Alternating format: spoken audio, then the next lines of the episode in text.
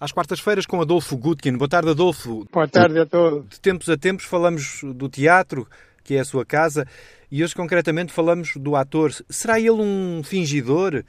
E é mentalmente são vestir a pele de um alter ego? E aprende-se a ser ator ou nasce ator e desenvolve-se esse dom? Eu, eu vou dar uma, uma resposta mais, mais geral, mais que de algum modo responde a cada uma das túas preguntas que son sabias e esenciais. O actor é un ser misterioso. A súa cualidade máis característica, aquela pela cual é máis apreciado, consiste en non ser, en estar ou lograr estar nun estado cero, nun estado de disponibilidade que le permite transformarse nun outro ser. É un proceso de limpeza das interferências do día no seu proceso de concentración e transformación na personaxe que ten que interpretar hoxe.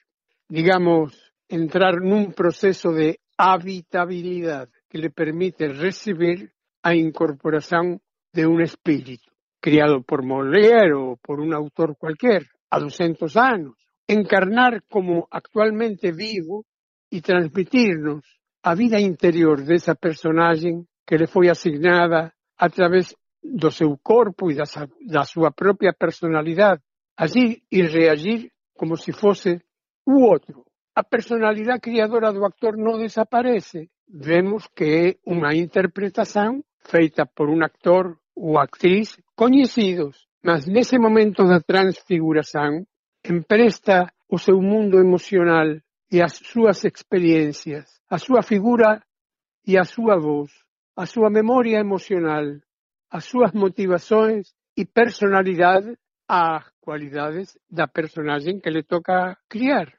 É algo dado como habitual a distinción entre actor e comediante. O actor desaparece até o ponto de non saber quen interpreta a personaxe.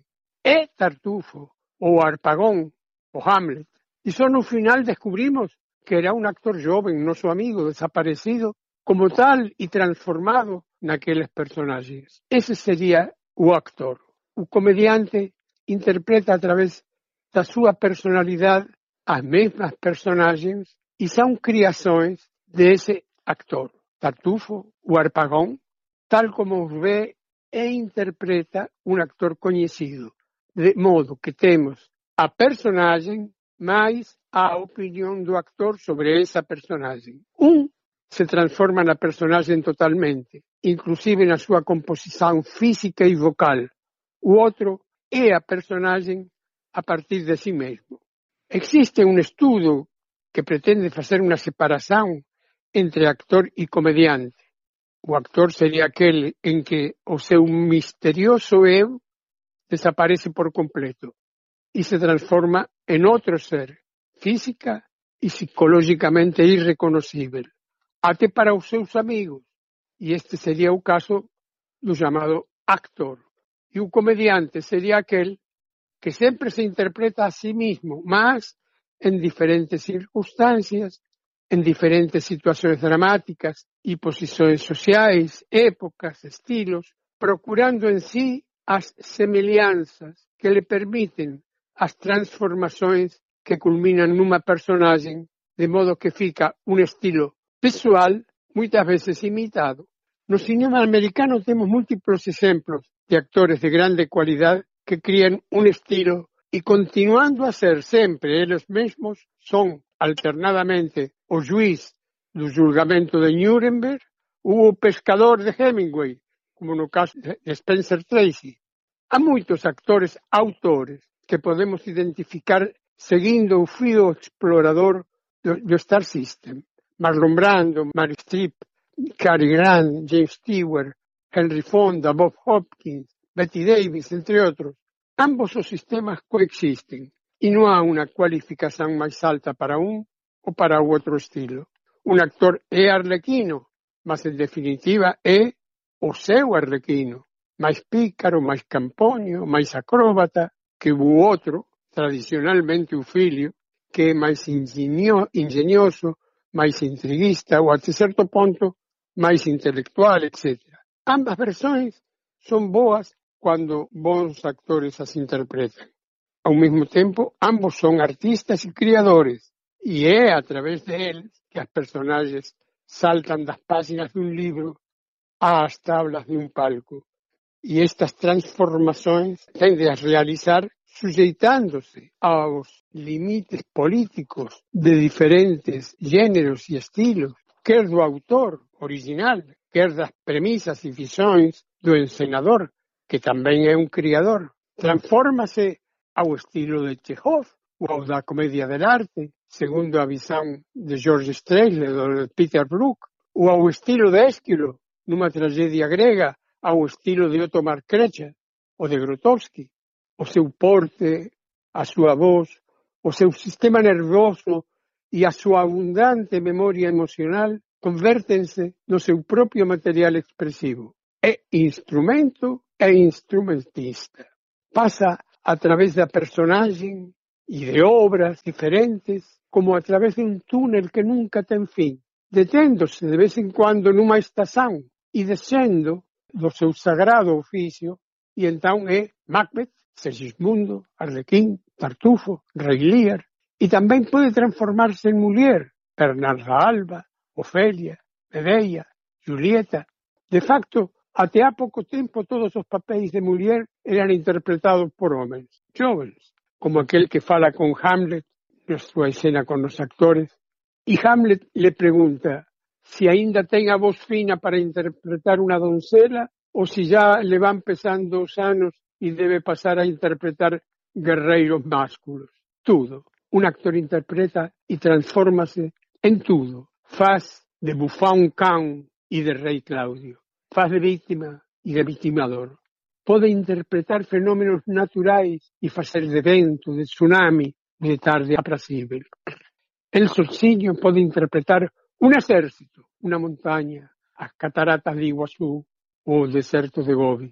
Pode ser pecador e santo, pecado e virtude, e pode revelarnos os máis íntimos segredos e inocencia, ser os nosos mortos e os nosos amores. É capaz de introducir con a súa arte e ser cúmplice dos nosos crimes ou camarada das nosas heroicidades. Pode actuar como detonador de novas actitudes, pode educarnos ou envilecernos. Para além diso, con simplicidade, introduznos nos mundos dos poetas, revelanos Lorca e Pessoa.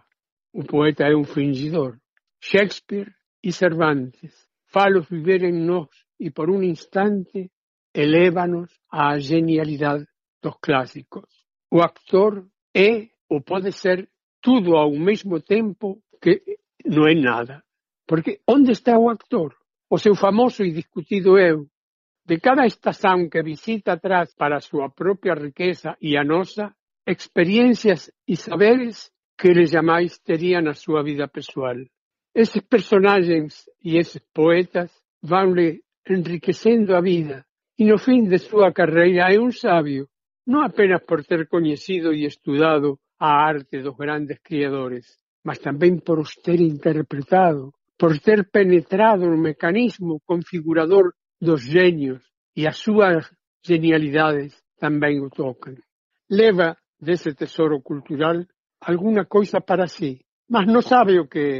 Non podería presentarlo no banco ou nunha universidade como un cheque ou un título académico. É rico e feliz, mas non o sabe, porque se sente vacío, porque se treinou apenas na disponibilidade, no abandono do seu eu, e logo deixouse penetrar até a máis recóndita e ás veces descoñecida intimidade latente. Tal vez na súa modestia o actor non teña conciencia de que a súa personalidade, aquela que ao parecer non existe e non debería existir para mellor se identificar con a personaxe que interpreta, está presente de algún modo na multiplicidade de personalidades e tipos que encarna.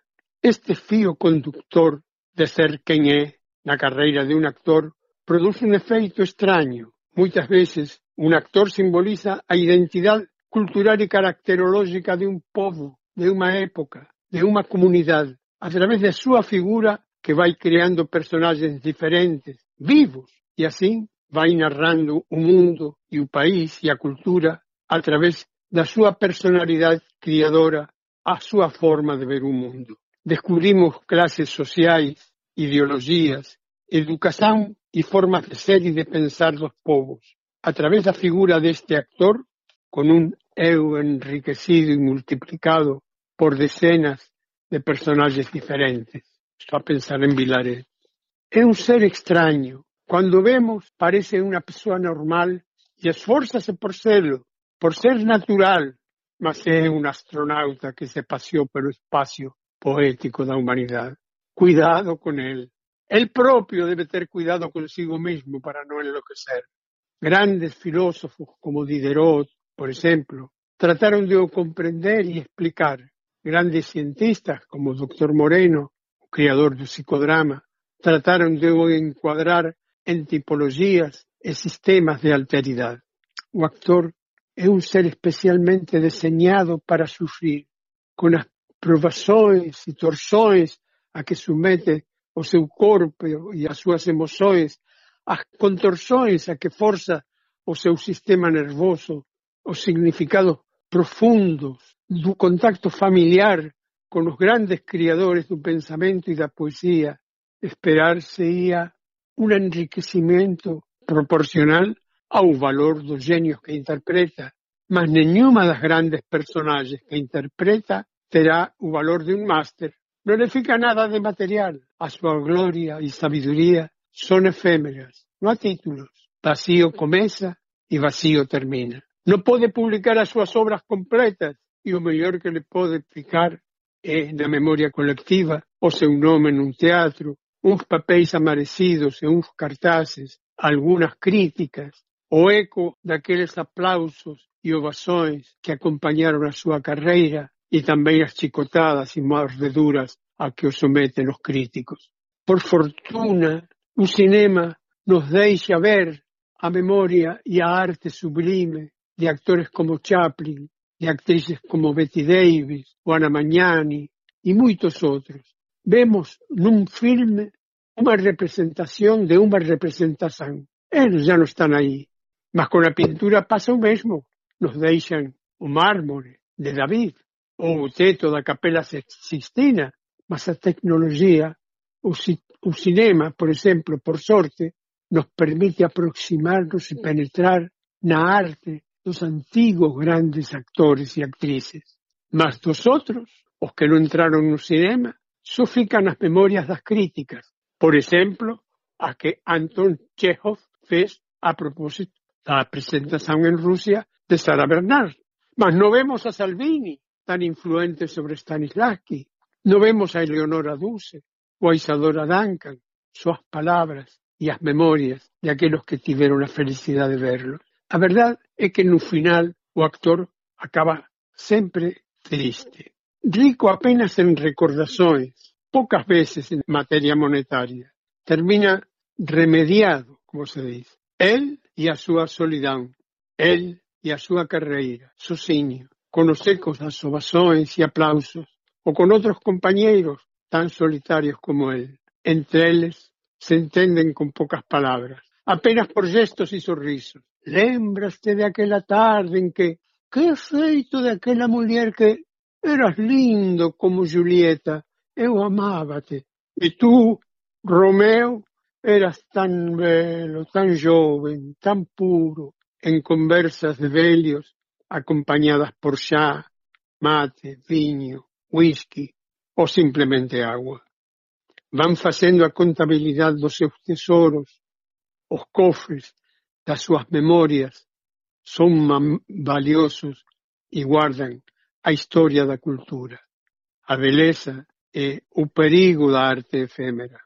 O don do nada, diz mas eu non quería meterme neste mundo do sagrado e do profano, O grande problema do actor non está no seu conflicto profesional con encenadores ou colegas ou con autores, na súa conversa fraterna con os grandes autores e poetas, como riqueza e consecuencia das viagens ás esencias que realiza con a súa alma.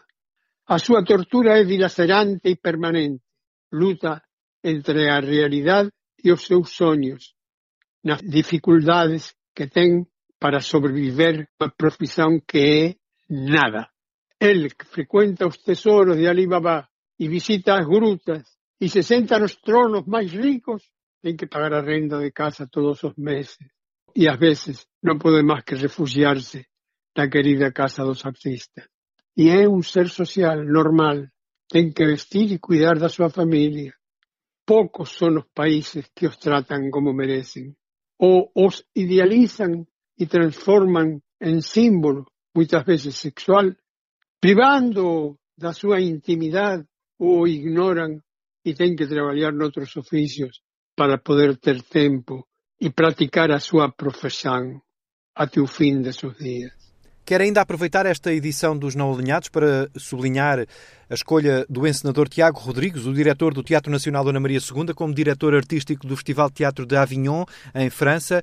É um dos eventos mais prestigiados do mundo do teatro. Quero dedicar-lhe esta conversa, quero enviar-lhe um abraço, o felicitar pelo merecido cargo, cargar com uma parte do orgulho e da alegria de que um português tenha sido escolhido como o máis apropiado para o prestigiado Festival de Aviñón, histórico festival. Eu alegrome como se eu mesmo tivese sido escolhido para o cargo. Me alegro por el dentro de mí porque é un colega joven, novo, cheio de energía, de talento e de bon criterio que va a ser un oso Ronaldo da cultura. Un orgullo para todos os portugueses, unha alegría para todos os homes de teatro.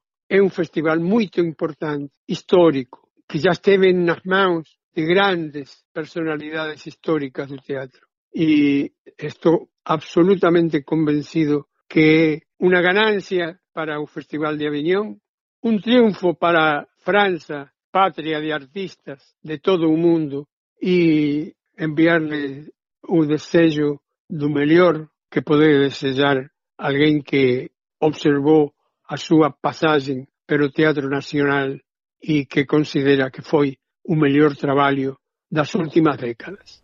Adolfo Gutkin, nos Não Alinhados, às quartas-feiras e a qualquer hora em tsf.pt e em podcast.